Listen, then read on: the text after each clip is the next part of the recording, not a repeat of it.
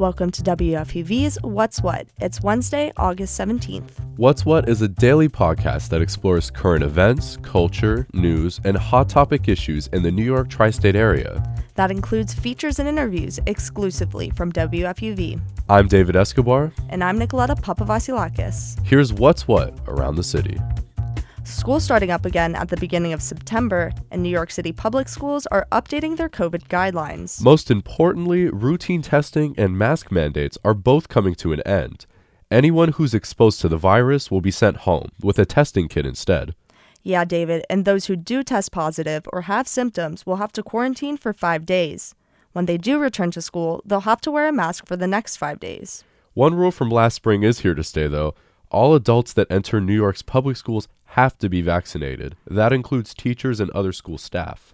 But there's still no vaccine requirements for students. They only have to get the shot if they want to do after school activities. We have some big news out of upstate New York that could change how Amazon treats its workers. Employees from a warehouse in Schodack, Albany, are petitioning to join the Amazon Labor Union. They're following the lead of workers from the Staten Island warehouse that fought to create Amazon's union. It was the very first time in history that Amazon employees formed a union in the U.S. The Amazon Labor Union now plans to represent about 400 workers in Albany, but Amazon's corporate leaders have opposed unionization in the past. And they're not stopping now. The company has reportedly spent millions to change employees' minds about joining the union. Now, the National Labor Relations Board is going to count up the signatures on the petition to see if the workers can hold an election. Well, New Yorkers can say hi to a new cannabis museum opening up this fall. That's right, Nicoletta. The Soho Museum is going to be called the House of Cannabis. That's THC NYC for short. But no weed will be sold there. Instead, the museum will exhibit the history of cannabis through immersive experiences and high tech LED light shows. Weed is legal for recreational use in New York, but the only licenses given out to dispensaries right now are for medical marijuana. The Cannabis Control Board is planning to change that later this year. For now, the Adams administration is cracking down on weed vendors in the city. If you ever seen one of those neon green dispensary trucks parked in Times Square, they aren't exactly discreet. And that's not really helping their case. The NYPD says it recently seized 20 of those trucks for not having a license. But once those trucks are able to hit the road again with licenses, they'll be part of the legal marijuana industry. It's expected to be worth 1.3 billion once sales begin in New York next year. It might be the middle of August, but we've already got a Christmas controversy involving the Queen of Christmas herself, Mariah Carey. Well, that's actually kind of the problem. She's taken that name a little too seriously. She filed to trademark Queen of Christmas last month. But now Carey is getting backlash from other Christmas singing legends, including Darlene Love and Elizabeth Chan. Chan is actually planning to take the issue to court because she already has an album called The Queen of Christmas. Love and Chan are saying that Carey can't monopolize Christmas like that. But Carey says she earned her status as the Queen of Christmas from her 1994 classic, All I Want for Christmas Is You.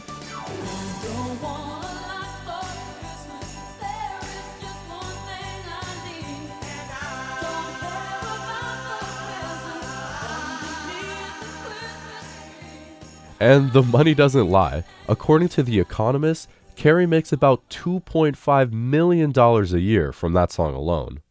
And now we turn to some sports news.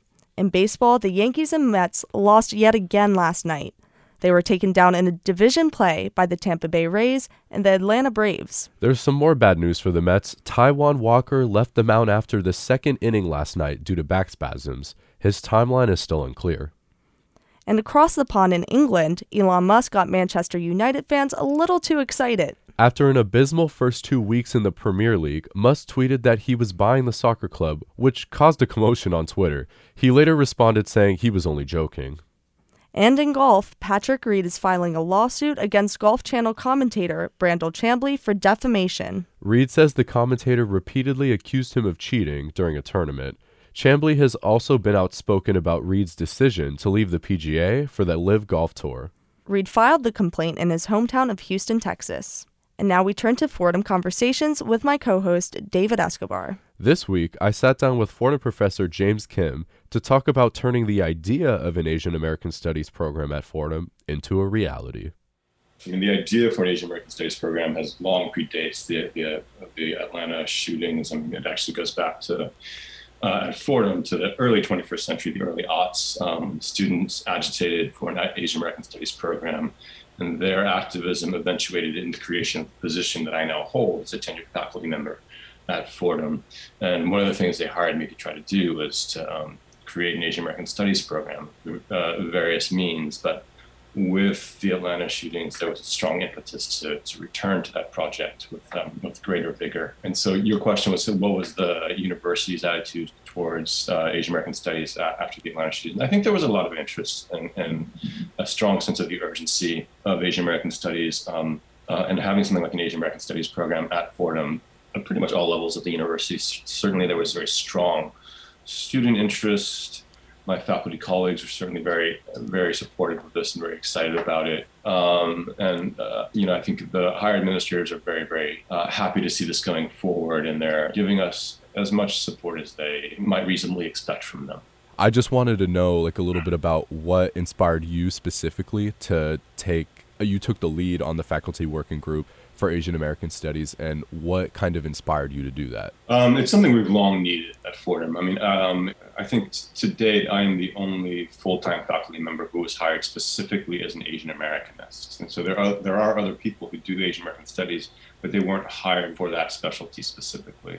And so there's been a real absence of community around Asian American Studies uh, at Fordham. I mean, I've, I've, been able to get that community by you know connecting with colleagues at other institutions and so forth. But there is a it, makes a big difference, you know, to have that community sort of within your own institution, and it makes things just a lot more uh, robust, a lot more gratifying, a lot more rewarding, and a lot more productive if you have that community within your own institution.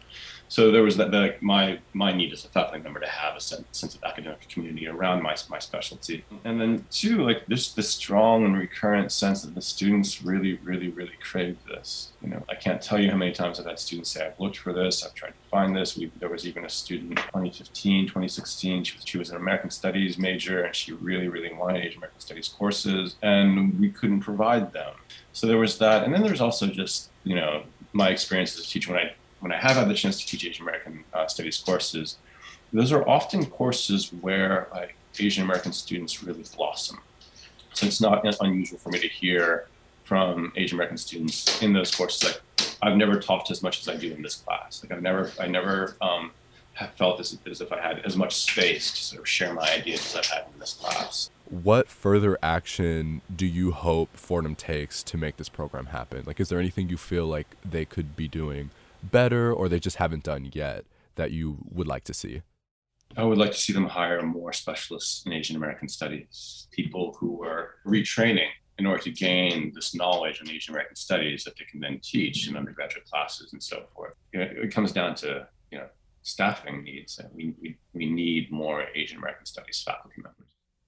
That was my co host David Escobar talking with Professor James Kim about Fordham's new Asian American Studies program. Fordham Conversations taps into the Fordham University community to discuss issues that impact our world.